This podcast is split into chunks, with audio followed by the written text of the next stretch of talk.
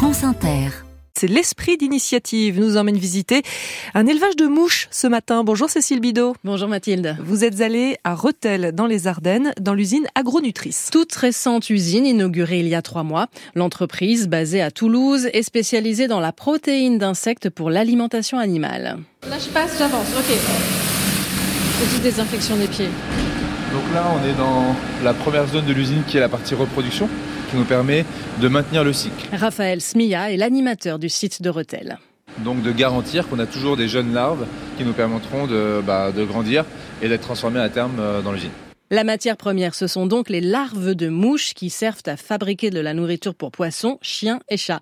Ce sont des mouches soldats noirs qui pondent ces larves entre 800 et 1000 par semaine. C'est des mouches qui sont à la base originaires d'Amérique centrale, qui ont la particularité de euh, grandir très vite et d'être très riche en protéines et en graisses. On peut les voir Là, ça va être une partie euh, confidentielle, donc euh, ça va parce que c'est juste la radio, mais évidemment, tout ce que vous voyez reste confidentiel. Vous pouvez me décrire un peu ce qui se passe dans cette pièce Dans cette pièce-là, on a nos mouches. À ces mouches-là, on va leur donner les conditions les plus favorables pour leur reproduction. Ça vole dans tous les sens hein, quand même, c'est impressionnant. Il ne faut pas être traumatisé par les films d'horreur. Pour la petite histoire, moi je ne suis pas hyper fan des insectes, mais au bout d'un moment on, on s'y fait.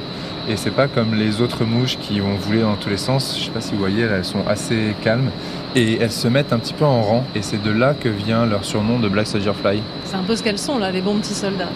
bah, qui vont servir à alimenter en effet euh, nos animaux d'élevage. Une fois pondues, les larves vivent deux semaines pendant lesquelles leur poids est multiplié par 10 000.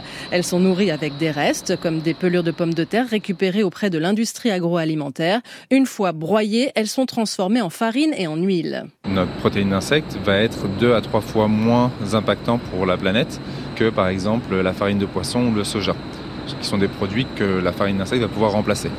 Donc l'idée c'est de faire quelque chose à la fois de plus naturel, manger des insectes pour des poissons, c'est quelque chose d'assez classique, d'assez naturel, et de plus durable par rapport aux besoins croissants en protéines qu'on a sur Terre. Et les déjections des insectes sont utilisées comme fertilisants pour l'agriculture. Et l'usine d'agronutrice a une autre particularité. Oui, elle fonctionne en gouvernance partagée. Pas de hiérarchie, des décisions collectives et même un droit de veto pour chacun des 40 salariés de l'usine. Je suis Madame Valgrave Corinne.